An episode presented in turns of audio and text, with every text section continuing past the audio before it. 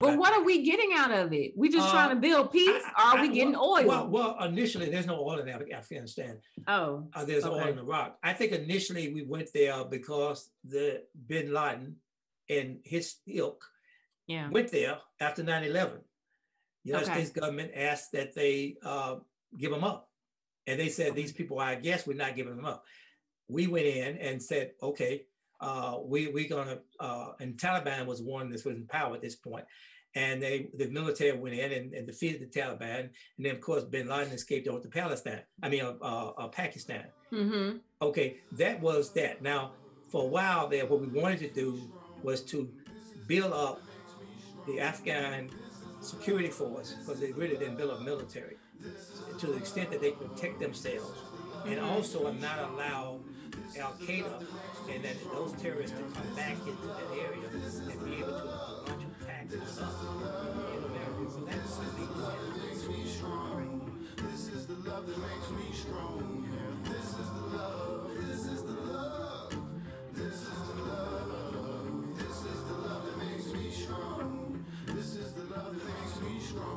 Hello, and welcome to Dad Daughter Dialogues, an opportunity to lift up me and my dad's relationship through discussion about politics, current events, and whatever else we can think of.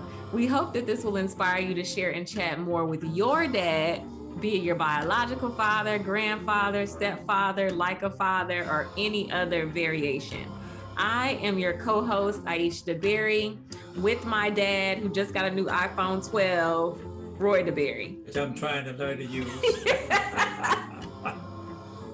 That's why we got started a little bit late, you all. But of course, if you're listening to this on one of uh, one of the podcast episodes, it doesn't matter when you hear it. So again, it's always good to be with Dad, so it doesn't matter. But just so you know, he has a more advanced phone than I do.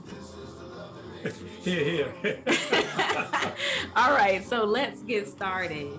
Um, just so you all know, you would have heard, unless you're on Facebook Live, a intro from one of our distant cousins um, who goes by Classic Entertainment. You may also see them on Instagram as Classic Care, and that's K L A C C I K Entertainment. It's a husband and wife team who really have created, I mean, this jingle uh, just for us. And so my cousin is a classically trained cellist. And so you will hear a lot of those sounds in our intro and outro. So thanks again to Classic Entertainment. We always want to just lift them up for that great jingle that they provided us with. Indeed. So we have a lot to talk about. Let me just tell you, Dad, before we got on this podcast, had a long list of stuff for us to talk about. And and trust me, and do note it because it is a lot going on right now. I'm sure even that we originally started this podcast because we were in a pandemic the first go around and that was almost a year almost a year and a half ago um, where we first started this and to see where we've gone yet not gone um, is something to be talked about at, at length. So we want to take this time to just kind of talk about a couple of things that are going on that have literally just happened, honestly, in the past couple of weeks. But I wanted to start off with talking about seminary because we want to dedicate this podcast to the, also, if you don't know, famous Dr. Randy Bailey, who is a former professor, as I know him, at the Inter- Interdenominational Theological Center here in Atlanta, Georgia. And he wanted to make sure that we at least talked about my life time or my journey as a part of my life in seminary. Well, here, here, Aisha, and you're absolutely correct. I'm glad to see you uh, dedicate this uh, podcast to Randy because if you recall, uh, on Father's Day, I had mentioned you had gone to certain elementary school, high school, um, middle school, and off to college. And of course, knowing Randy being my friend and classmate, sent me an email saying, well, you overlooked her going to the seminary. So uh, we want to make sure we, we cover that today. But before we cover that, you mentioned that there are a number of issues out there that's, uh, that's current. One is we started this podcast, as you stated, uh, back in April, March of 2020 mm-hmm. after you had donated a kidney and when we were in the height of the pandemic. Now, we had hoped after we had done 20 or so of these things, 21, 22, that we would move on to another subject. However, it's almost back to the future. Yeah. Uh, we are now with this uh, second, uh, well, not second, but fourth iteration of this virus. And of course, this most recent one, the variant, the Delta virus is, is just, is just a, a killer. And primarily it's a killer of the people that's unvaccinated. And it's also a killer of the young people, uh, healthy young people. Just today, before I mentioned Lee Vance, um, just read an article from Tallahassee, Florida, of a large church. I don't know whether these people affected at the church or outside the church, but about 6,000 members. Mm-hmm. I was just pointing out that in this small group that they were in, about six people um, contracted the virus and died, all under 35. Wow. And all apparently healthy and all apparently unvaccinated. So this is a, this is real. And yeah. uh, Mississippi, obviously, and we'll talk about that in a minute with respect to the festival, is undergoing uh, a real surge at this point. Yeah. Uh, but before I do that, I just want to say two things. One, Lee Vance, a very good friend of mine, and somebody I think you know, uh, who had been an officer in the police chief, the chief there in Jackson, and was recently um, uh, brought in as Hinds County Sheriff, elected as Hinds County Sheriff in 2019, died of COVID-19 last week. Yeah. We had a funeral for him uh, on yesterday, and he was only 63. Wow. So this notion about the, the virus being only for the people over 65 is, is just not is just not the case. Another issue is Haiti. And we have a obviously a nephew, Gary, uh, mm-hmm. that married to our uh, niece Sakita, a wonderful young man. And of course, people watching Facebook and those uh, that know the family know know Gary and know Sakita. Well, they just had this um, awful earthquake in uh, Haiti. Um, at this point, somewhere around 800 people are confirmed dead. Probably going to get much higher uh, on the south part of the country. Gary is from Haiti. Uh, yeah. I called him a few minutes ago to ask about his mother. He said his mother is safe. However, she's unable to, because of the down lines and be it power lines and be it transportation or be it telecommunication cannot get in touch with her with her, her relatives. And so we pray and hope um, that she's at least able uh, to get in touch to find out whether they are still alive or, or not. So again, um, just want to remember those uh, two very serious issues. We'll talk more about Afghanistan later. But let me just ask you, right? We we we talk about me all the time, and you always talk about the fact that I don't want to share a whole lot. Well, right. you know, people know that you've been to uh, Northeastern uh, University, got a degree in economics. People know um, that you went to a law school in Tennessee, and you are now obviously a lawyer working in Atlanta. But what people don't know about you is that you actually went to seminary. so uh, I don't know whether you want to be a nun or a priest or or, Jack Lady Preacher, but in any case. Ashley, I know you were waiting to hear Jack Lady Preacher. but, but in any case, you you uh you went out to to seminary school and, and a great school uh, with a great tradition, uh, CME tradition, although it's interdenominational, right? Yes, correct. So correct. there are all kinds of denomination at this center. And my good friend, who is a who is a who's who's a renowned professor, uh, Randy Bailey, uh, was one of the uh, teachers there, and of course we have a mutual friend and minister, uh, Freeman, right, who was your classmate and who is now a minister, and who was my minister here at Oxford for a while. Mm-hmm. Lovely young preacher, very astute young man, and and uh, we were very proud of him. So why don't you tell us about seminary and why you decided to go to uh, to seminary school? Yeah, absolutely. First of all, dad is the Black Donahue. Um, I think he likes that. I think you like interviewing now, don't you? Yes, I do. so uh, hopefully, listen, Dr. Bailey, I hope you are listening to this podcast because we are dedicating this to you. And I think a part of um, this process too is, you know, dad and I get a chance to learn about each other and and i think hopefully you'll get a chance to see that it's important to have conversations with your loved ones because i think we take it for granted many times that we know each other or that the other person knows us even though they've been in our lives all this time. But i think that was again another reason why starting this podcast was so important to me. Um, so going to uh, itc i will say it, itc stands for the interdenominational theological center if you just uh, tuned in to the show but it is located here in atlanta georgia where i reside it's a part of the atlanta university center so it's a part of Morehouse Spelman, now the reinstated Morris Brown. Congratulations to Morris Brown yes. and Clark Atlanta University. So it's within that that uh, consortium, which is very unique. You don't find that in uh, anywhere, I don't think, in terms of an HBCU consortium.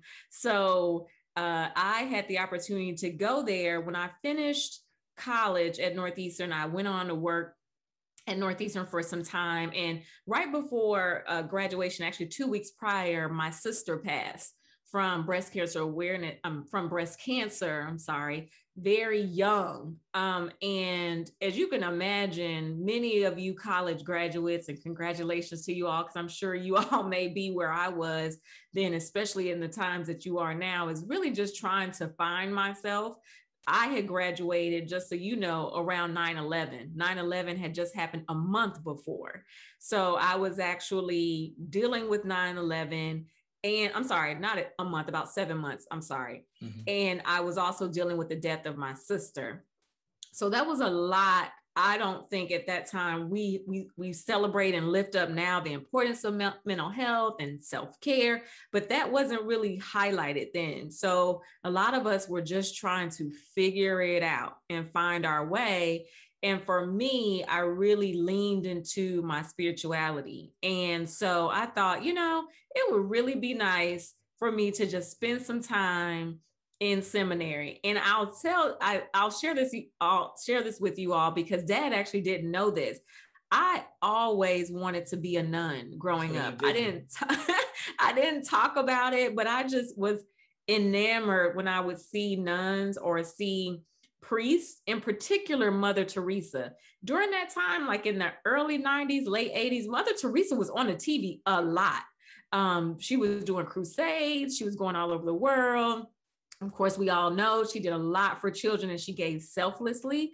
And so that just always attracted me. And so I think that was kind of my first outlook of um, someone giving themselves so selflessly and being very spiritual with it. So all of that, I shared it with dad that I want to go to seminary. And dad goes, well, you know, I got a classmate down in Atlanta at ITC. I had never heard of ITC before.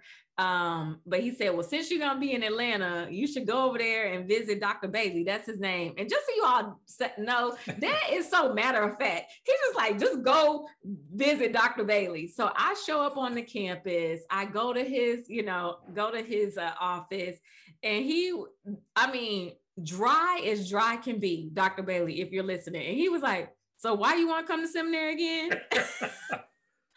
Now, mind you, I'm thinking I'm gonna go into this place like Mother Teresa.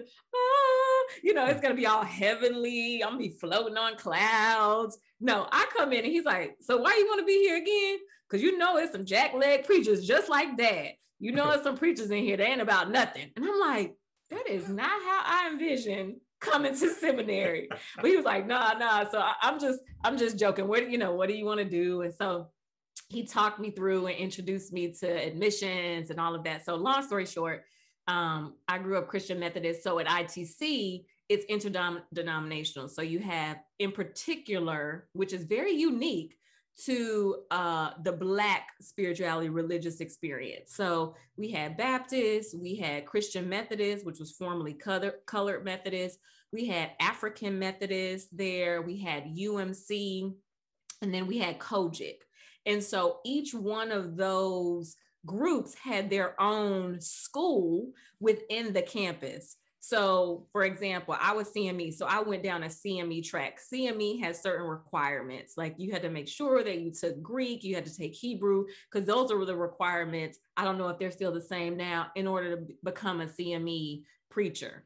Um, so you know, COGIC may have had something different, Baptist may have had something different, but many times we came together and worshiped in the same chapel. So we got a chance to see. That was my first time of kind of knowing, like the COGIC folks always did the ministry of music. Now, as we know, COGIC people love to sing, and that's how it was. COGIC were always there. Generally, Baptists tend to preach at our chapel generally CME or UMC or AME were more the teachers. They were mm-hmm. more Christian education focused that you would find them doing the Sunday um, Sunday school, if you will, or the Bible study. So it's just interesting to even see within the Black community or the Black church experience, we even have sects. So that's why it's so important that we realize we're not a monolith, mm-hmm. um, even when it comes to spirituality. And I will say that's the first time, and I've shared this with so many people. If you ever have the chance, especially if you're in Atlanta, to attend or take a class at ITC, I would strongly, strongly, strongly encourage you do that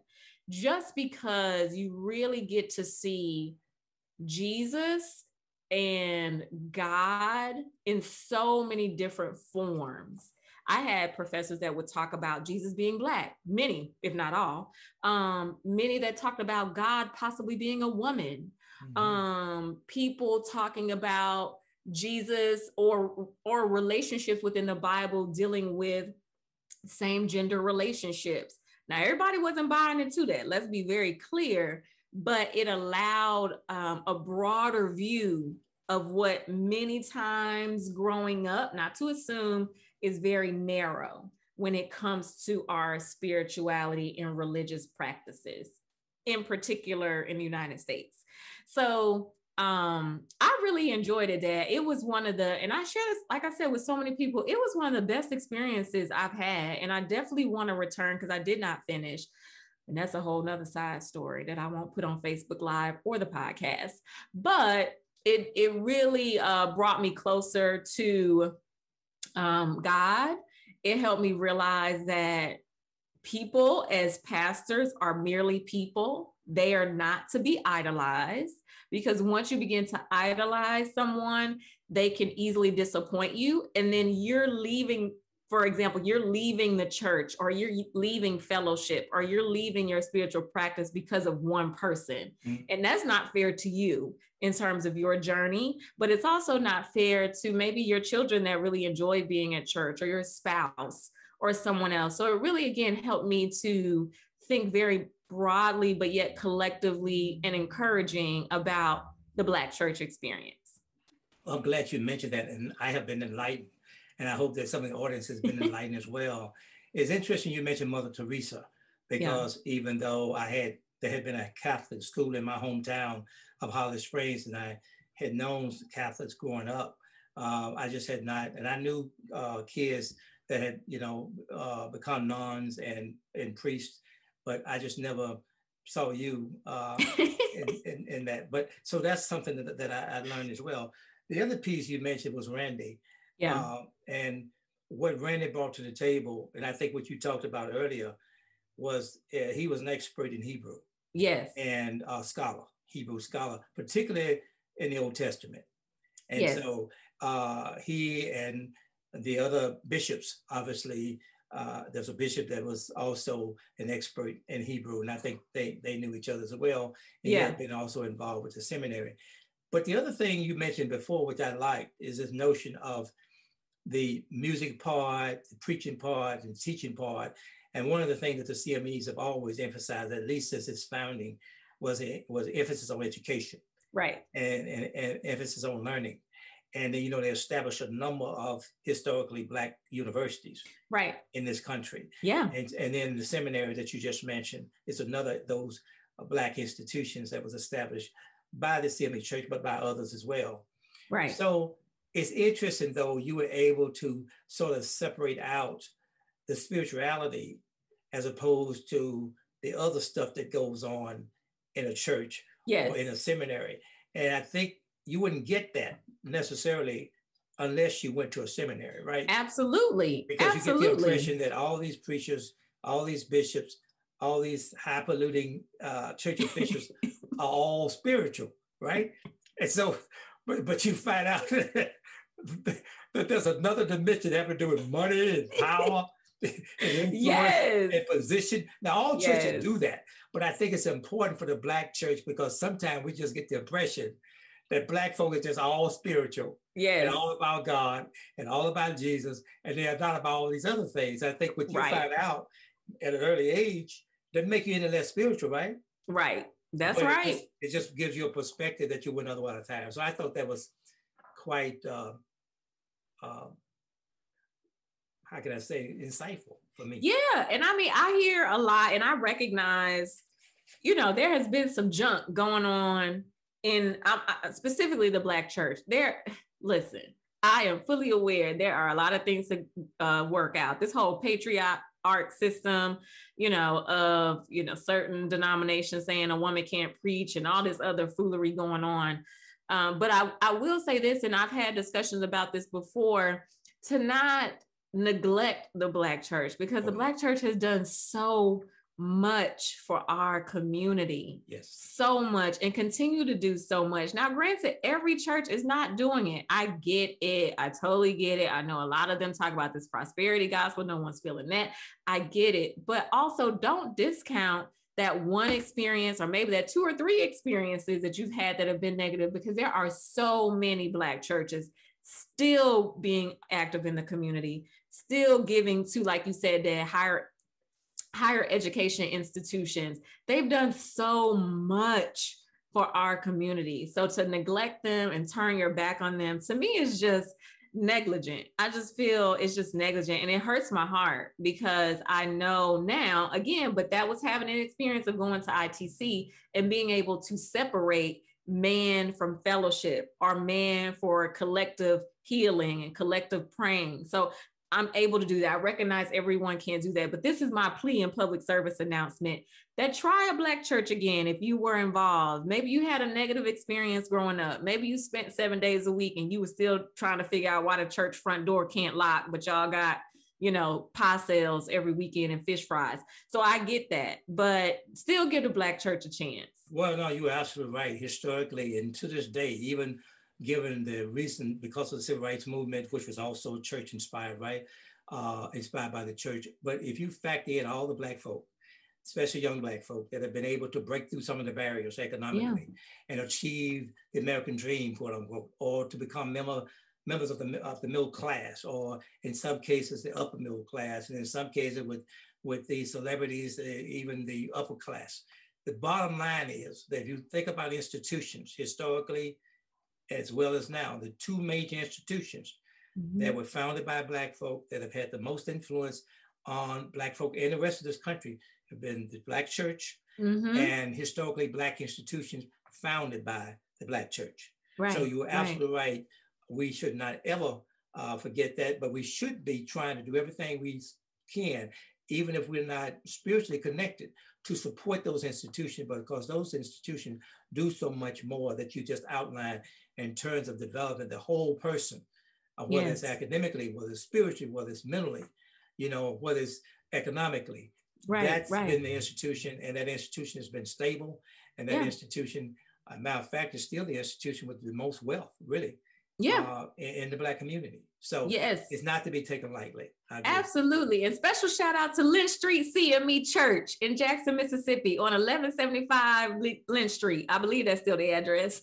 Correct yes. me if you're wrong, but I grew up at Lynch Street, right down the street from Jackson State University. And those were my first Easter speeches, my first opportunity to sing a solo, my first time to be able to do a dance in front of a huge crowd, my first job, really. I mean, I had a couple of outsides, but consistent job where I played the piano, the same two raggedy songs, y'all. By the way, I'm, there's a footnote here, by the way. Aisha started with the uh, piano and then went to cello. And uh, yeah. uh, she was paid a fairly significant salary as a youngster for playing those two songs. yes. And who else would do that but at a church? You all know the truth. Nobody's hiring a, a child to play for Sunday school two songs and paying them. Okay. So that was my first, you know, experience with a job and showing up on time and being consistent. And I got to teach kids. That was my first time teaching without a degree. I mean, you just had in a church, you really, in particular for me, just had the uh, opportunity to experience so many things and try so many things and get support. Um, and so again, that was my experience. I know everyone doesn't have the same, but again, like Dad said, even if you can't walk into the church, at least think about supporting or, or giving money yeah. or time. And I just want to, to say church. to our Facebook audience out there, as well as our audio uh, people that'll come later, that we want to encourage our youth to go back and and after she finished doing her law work, to fit, go back and get her her master's degree yes. in uh, Christian education because I think it's something she started at some point and could be good at it. I think you love yeah. working with people, you love working with children, and you have that spiritual component. You're my Shiva because you gave a kidney to my nephew uh, early on, and you talked about Mother Teresa, a great example. I mean, even if you don't come a nun at this late stage, uh, she is still somebody that you can look up to in terms yes. of the values that she um, exhibited uh, her entire life. Yes. And uh, we need more of that uh, in, in today's society. So yeah, I, I really appreciate us getting that little piece out there. Yes. Okay, Dr. Bailey, we gave you a lot of airtime today. So we want to get those comments and you better be a subscriber, Dr. Bailey. And, um, as well as his wife, uh, Jean. I think she is a subscriber uh, yes. to us. And now we just have to encourage the, the good professor to do the same thing. Absolutely. Um, so Absolutely. as you point out, Aisha, there's been a lot going on nationally with the COVID stuff, yeah. nationally, internationally, as well as locally. And just in terms of COVID, we know we talked about Vance dying, and we talked about the case of the folk down in Tallahassee, young folk, yeah. and uh, dying and not being vaccinated. Uh, we also mentioned earlier that we had a major book festival coming yeah. up in Jackson on the 21st of August. Uh, 20, uh, 178 uh, authors from all wow. over the country and the world had been invited and confirmed to come to this festival. It was going to be the sixth uh, one. That last year was it was canceled because of COVID. Uh, I had been invited to, to come and to present on a panel uh, our book, Voices from the Hill Country. Mm-hmm. Um, uh, they were expecting somewhere between 10,000, 5 and 10,000 people. They had sent out all kinds of notices about the fact that they wanted people to space, they wanted people to wear masks, and they were trying to encourage people, at least who were coming, to get vaccinated. Right. What they could not control, though, are people who would come uh, to the festival who may not have been vaccinated. And so, therefore, they decided that uh, the, the founder and the board decided last week uh, to cancel the festival. And I said to you earlier, I was not a happy camper. He was not. Uh, he was mad. And because I think, you know, even from a religious standpoint, uh, we talked about this being four surges, 4 mm-hmm. iteration of this virus. So how many times, back to your spiritual component, does God have to say to us, you know, as a people, uh, you know, I give you one, two, three, four opportunities to yeah. do this thing. And yeah. for whatever reason, because of your stubbornness and your cantankerousness or your evilness, just decide that uh, you're not going to do, not so necessarily to protect yourself, Mm-hmm. What about the children? What about the other people who uh, may not be able to take the, the vaccine because of age or whatever? Uh, and we say we believe in God, many of us. We say we believe in Jesus, uh, many of us. Then uh, we say that the first commandment is to love God. The second commandment is to love our brother and our right. sister. So that means we sacrifice for our brother and sister. And when I hear people say, well, you know, what's in it for me? Uh, right. I'm not going to do it because I, whatever. But but don't we feel an obligation that we are in this together, that we're in this community together. Um, as I said to you earlier, you know, America has this entrepreneur spirit. They had that yeah. move west cowboy mentality. I think that works a lot economically, right? Where you can go yeah. out there and start your own business, even though I don't buy this notion that you don't get help from somebody, but we still buy into the notion of entrepreneurship, which is good. When it comes to public health, though, that's a that's a community thing. Right. Right. Because that means that it's, it's, it's community. It means that we all are brothers and sisters keepers. Because right. if you sick and I don't, and you don't get well, you're going to make me sick and vice versa. So how can we work together to make each other well? So that's the point. That's why I guess I was a little uh, upset because I just saw the selfishness on yeah. the part of so many people who have had the opportunity to step up and do the right thing. And for whatever reason, uh, many of them, somewhere around 65% in Mississippi, still are non-vaccinated. So we right. have to cancel this major event because of the recent surge in our state. So yeah, I was not a happy camper. Yeah, and I know that you know eh, eh, at this point it's starting to feel a bit hopeless because we recognize that even though you see people dying every day, younger and younger, you hear stories about people dying. You know, if you don't know a doctor or a nurse in your close proximity of your of your family or loved ones, you i'm sure have even read how they are exhausted yeah. and overworked. There's no beds available. Um, and so they haven't even had a moment to take of rest uh, because and, and with all of that it's just like you said it's so unnecessary. And i think about this too even for the person that says i don't want to be vaccinated. Okay at least wear a mask, check your temperature, or make sure home. you're or, or stay, home. home. or something. Hmm. And and also these hmm. institutions should be taking a collective effort to protect the buildings that they run. For example, Ashley and I had an opportunity to go to Panama a couple of weeks ago, and we could not walk in any place, restaurant, store, without getting our temperature checked, they visually seeing us put on hand sanitizer and us wearing a mask over our nose and over our mouth not this situation that we see all the time but like this. And we even sometimes we will walk into the store and not do it because we're so used to being in america where no it's willy-nilly. No one's asking us what to do. So i thought even if we weren't vaccinated and we are they are at least taking the precaution to say if you don't want to do it then we are still going to make sure to, to heighten the level to protect the other people in this space. So it's a collective thing but it's it's just not it's just not happening here. Yeah it's not happening. It's collective thing. But i will say this and i'm optimistic about that. You may have mm. heard because i think it made the news from a sports standpoint. And I, you know people talk about doctors talk about incentives and i have no problem with people being given incentives to do the right thing yeah. Uh, it's unfortunate, but I have no problem with that. Anyway, the word went out that um, the football team at the University of Mississippi, known as the oh, Ole Miss Rebels, um, decided to vaccinate at 100%. Now, what drove that? What drove that was some team members said, look, we want to play SEC football come September. Right. And if you knucklehead decide not to get vaccinated and get positive and come and affect us, that means we don't get a chance to play. We're gonna have to forfeit the game. We may have to forfeit a game or two, and that's gonna mm-hmm. have an mm-hmm. impact on my career and my a chance to maybe go on and be drafted number one or number two. So they put the pressure on each other and say, yeah. look, you are you should go and get vaccinated if you want to be part of this team. And they got 100%. So the same thing with cheerleaders and you know other the high school football teams. Mm-hmm. And I, mm-hmm. I use the, the athletic thing as an example because of teamwork and being part right. of the family, right?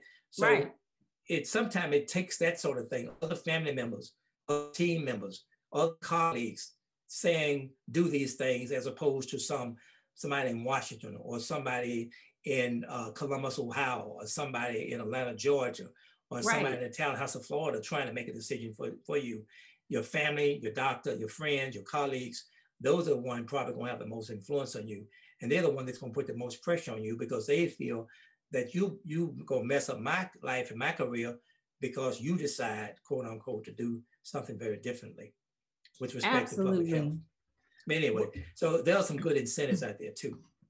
So I mean, what I can say is you all who are listening, please be safe. Please check in with your family members and loved ones to see if they have taken the um, taken the COVID vaccine uh, you know, guide them to take it and take them to the location, find out, send them the information, send them a text, send them an email. And even if outside of that, we have our own family members as well, because, uh, you know, yes, I'll speak yes, for ours yes, that um, have said they do not plan to do so. And again, we're in America. We can't tell nobody what to do, right? However, again, if you decide not to, then you need to stay home or you need to take all of the precautions, limit your interaction with folks, lim- make sure you're socially distanced. Because again, I recognize that we're in America. And until, like you said, collectively people choose teamwork, until then, if you decide to be the single woman or man out, make sure you either stay at home and stay as far away from those who have chosen to collectively get this thing moving forward. Thank you. I don't want to belabor this point, but I will say this that give an example that I just gave about the people in Tallahassee at that church.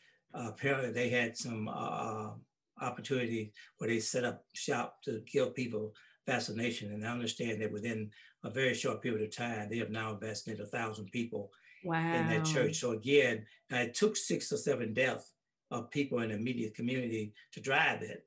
Yeah. But the fact of the matter, it, it did happen, and, and that's a plus. So to your yeah. point, um, uh, but I want to say one last thing on this subject, and that yeah. is, you know, we we all grew up in America, and some of us have a little sense of a history of America, and America is a democratic republic, as we've had all kinds of sessions on that. There's nothing in the Constitution that talks about unlimited rights. Mm-hmm. Okay? Mm-hmm. The Constitution and this republic say that you have rights, but they're not unlimited. You cannot drive a car without a license. They don't. They don't say to you, "I want you to volunteer to get a license." If you don't drive, if you drive and get caught without a license, you're gonna get fined or arrested. Mm-hmm. Right? Mm-hmm. In Mississippi, where people hunt a lot, they have to have a license to hunt. They fish. Right. They have to have a license. Uh, before you vote, even people require you to show ID. Right? right? There are certain things that you do. So there are limitations on your right. So I don't know. I don't want us to leave for a moment here today uh, with the impression that while I support fully the notion of America and what America stands for, but this notion of having unlimited rights is nothing but fantasy. There's no yeah. such thing as unlimited rights. Oh yeah, and you all sitting out here. We know half of the stuff we have eaten, especially the black folks on this live. If you've eaten it, uh, that vaccine is just gonna be quite all right. Okay. All we do we know what is in a McDonald's hamburger? Do we want to know what's in a McDonald's hamburger? I think not. So, with that being said, that's just a small example for all of those that are out there saying, Well, I don't know what it is, nor do you know what's in a Burger King hamburger or a Whopper, nor it's do called, you know what's in Kool Aid. It's called faith. We know, we it's know Kool Aid. It's called faith. You know, one of the reasons why people pray, back to your spirituality, one of the reasons why people pray before they eat is because there's a, there's always a possibility of a virus or bacteria, right? So you you pray, you ask God to to, to give you the faith to get through this bad beat if it's bad. So right. you, know, you know, I mean, it sounds like humor, but there's some truth to that. It but is. That's just one thing, and we're not gonna take a long right. time on here because it's gonna require another podcast. But Afghanistan, and the reason why yes. I know it because a lot of my friends have served in Afghanistan, and you probably know friends and family members that have served in Afghanistan. And you know, right. the United States, I think, made the right decision to pull out. However, uh, this notion that somehow they didn't know what was coming is nonsense. Um, mm-hmm. the, the, Taliban has been organizing uh, for a long time, and they are they, they are there. They've never left. They went into Pakistan, and so on and so on. But the, the, the bigger point is that lesson learned. Do we ever learn? So we've spent like a trillion dollars over 20 years in in uh, Afghanistan to prop up a, corrupt government uh, mm-hmm. uh, that apparently has not been trained, even though we put all that money in there. Saying we and we've been propping them up because of the right. oil, right? Right. Well, they ain't got that much oil. They don't got no oil in Afghanistan, but it, it does have a strategic location. The bottom line is that after all this is over, uh, these guys, like the president, tucks his butt and run. He mm-hmm. leaves and goes to Bezostan. Right? Yeah. And and the bottom line is you got so much corruption. Uh, you got people now that are coming in. These these uh, fighters is just nobody's fighting. Yeah, I mean, they're, just, they're just dropping their guns and saying, "Bob, Bob, come on in." Yeah. The, the, sad thing about that is all the people that have sacrificed, you know, soldiers particularly, lost mm-hmm. their lives, family lost their loved ones for what? Right? Yeah, yeah. After all this money for what? Uh, I I subscribe to a position that Bob Moses, uh, my good friend and, and, and the country's good friend, who yes. died not long ago, who used to be involved with SNCC in Mississippi and yes. with the Freedom Summer and COFO. He said, do not do for local people what they can do for themselves. So mm-hmm. you help mm-hmm. local people, but you can't really take the place of local people. Local people themselves have to decide what kind of country they want, right? Mm-hmm, you mm-hmm. can help them provide technical assistance support, but you can't go there and, and the military did what they're supposed to do. But the other problem is nation building. We have not, we have never done a good job of nation building. Mm-hmm. Uh, we have a problem in our own nation. Let's let's co- concentrate on trying to build this nation right. Right. And right. support a country like Afghanistan. The sad thing about us all is the women, because these these jerks, you know, they're not really nice people. Yeah. And when they take back over, you know, one of the first things they're gonna do, I think, contrary to Islam, is is put all this crap in place about women can't go to school, right? Women can't do this. Women need to stay at home. Kind of a feudal society, right? So nobody in the 21st century wants to see a feudal society. And I'm hoping, and this is hope against hope, maybe, that there have been enough women and enough people in that society now who've been educated and informed and enlightened and mm-hmm. consciousness raised to the level that they will decide that they're not going to put up with a lot of this crap yeah. that went on for centuries. Now, who knows how long that may take? Will there be some uh, destruction? And would that will a lot of people find themselves in a desperate position in the short term? Absolutely yes. Um, yeah. But the United States uh, cannot continue um, to, to stay there. Now, in terms of strategy, in terms of the drawdown, we're not going to talk about that. That's up to the military in terms of that. But the fact of the matter is that we have na- not nation build. Yeah. Uh, that was not the objective. The objective was to go in and get bin Laden yeah. And and and Al Qaeda and all these other people that caused 9-11 that you talked about earlier. Right. And right. Most of those people came from Saudi Arabia, by the way, but they ended up being protected in Afghanistan. And yeah. so rightfully so, we went in and said, you let those people go or we coming in. And we did. The military mm. did a good job. But to stay there for 20 years yeah. and end up with this result, Right. That's what I was gonna say. That everybody's not a huge history buff like you, and you're about to turn to Dick Gregory, where you start talking, and okay. everyone is not understanding what's going on. So, give us a little bit of a history on number one. Why have we been so involved? There's got to be some reason outside of us just wanting to help other people or figure well, out what's I, going on. And well, why have we been so involved for 20 years? Well, I don't know about that, but I do know that there are three lessons we all learned. One is that uh, Napoleon. Uh, attempted to deal with this country and uh, ended up on a jump heap. Mm-hmm. Uh, the Russian went in to try to deal with these folk. Mm-hmm. They end up leaving. And we end up involved with these folk and we end up leaving. Yeah. It's a tough, it's a tough, it's a tough neighborhood. Yeah.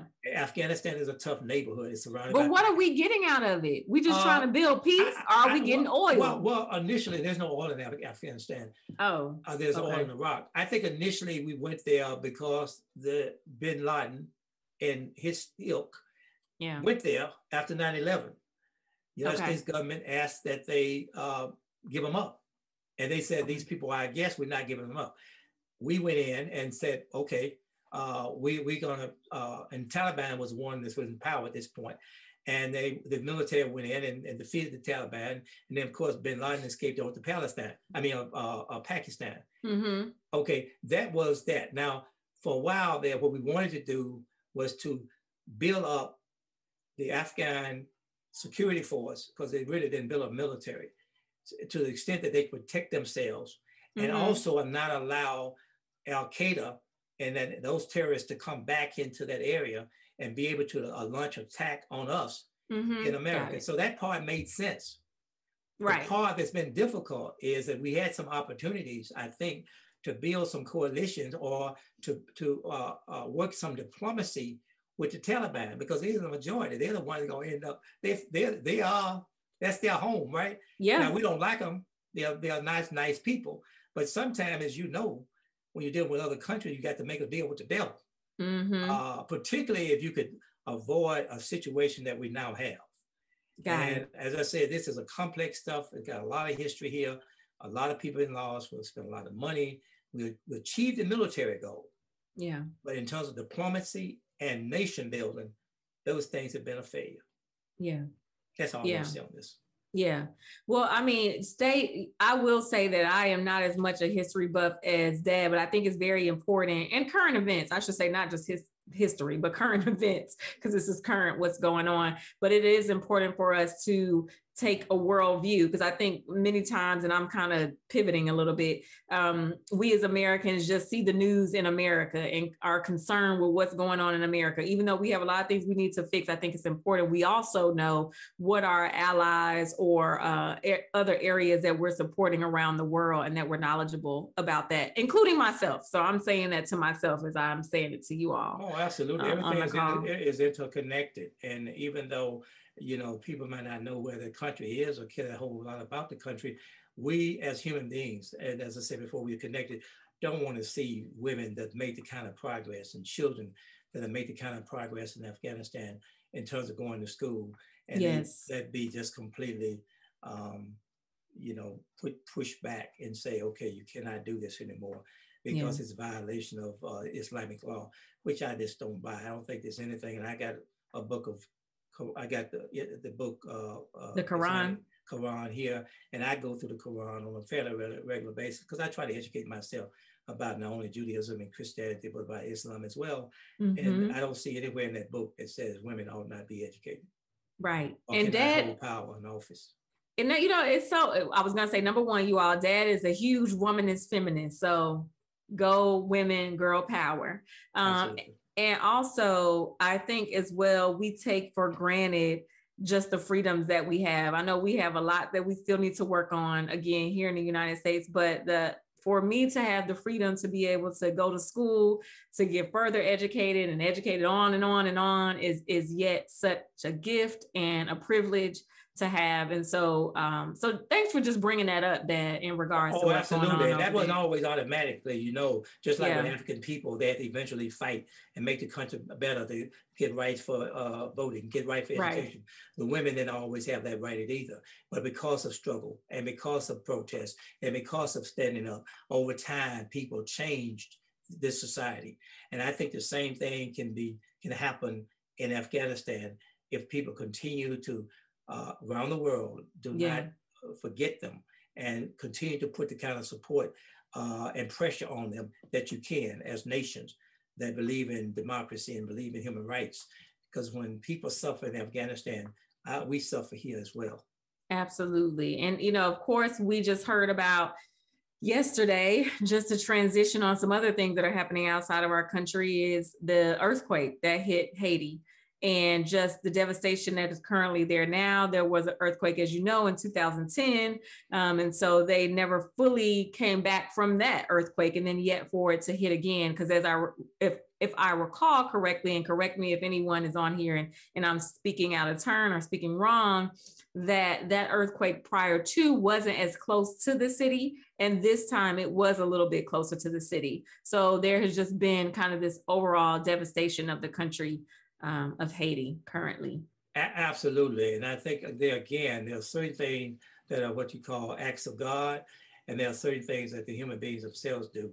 This assassination of the president that took place was not an act of God. That's something right. human did. Uh, with respect to poverty, that has to do with history, right? Because one yeah. of the things that I was talking with Gary today, because Gary was saying that there must be some conspiracy. How is that one country can have to have to suffer so much tragedy? He was asking that question rhetorically, kind of looking for an answer. Right. And I was saying to him, I don't have all the answers, Gary, but I do know we know some of the history, and we know some of it's man-made, but some of it's not. And as we move forward, because we've had a lot of people to reach out to help Haiti, but it's going to be important uh, going forward that the people in Haiti themselves decide that they're not going to accept corruption they're not going to accept when money comes into this place of it being not distributed equally among the citizens. Because at the end of the day, the Haitian people, like the people of Afghanistan, Afghanistan, got to find a way to now have a different future from what they have had. But other nations, other people have to help them in that process. But the Haitian people got to take the lead. Absolutely. And that's such a good point. I think I heard that this morning where, I mean, Haiti shares the same islands as Dominican Republic. And yet and still, you know, this natural disaster went right through again um, through Haiti. And with all the devastation, just, you know, I know in my heart right now, them coming back is going to be a, a, a tall feat. Yes. Yes. Yeah. Well, well Dad, I mean, I think we did not solve the world's problems, you all, but we try to at least talk it out. We try to highlight some of the things that are going on, not just here, but in the world. And in, in that, Dad and I get a chance, of course, to learn a lot about each other. What I will say in regards to Haiti, I'm hoping and praying that there will be some organizations that you can trust in terms of sending support to. And if by chance those come across my screen or my social media, I'll be sure to share it on our pages. If you want to donate or support and may not know someone directly that is from the island or that is here in the States that can send money on your behalf. So I'll make sure to make a pledge to do that as well. And then, of course, please say no and, and keep vigilant about Afghanistan. I know many of our troops have been sent over in the past couple of weeks. I know that Ashley mentioned to me, even one of his colleagues' husbands, who's a, a physician, has just gone over. So our prayers go out to our, our service people who are over in Afghanistan, who've been over there for many years, and those that are being deployed as we speak. So we send out love and light to all of those people going over, love and light to our Haitian brothers and sisters. And of course, love and light to all of our first responders, physicians, healthcare workers, front front door people that are just hanging through this pandemic. Well put. Yeah, Thank well, you. thanks, Dad. You know, as always, it's good. I'm gonna interview you next time, Dad. no, you no, we still have one more to do on you. so you all, I thank you all so much for tuning in. I hope Dr. Bailey, you were able to uh, get all that you needed. We touched your point, and all those that are on Facebook Live. I appreciate all of you all's comments. I saw them coming across. I think Caroline from Australia is on here. So Hi, mate. How are you doing on the other side of the of the ocean? and thank you all to all my other friends that have joined on. I really appreciate it. So on Facebook Live, just so you know, we're actually going to close out so that we can go ahead and edit for our actual podcast.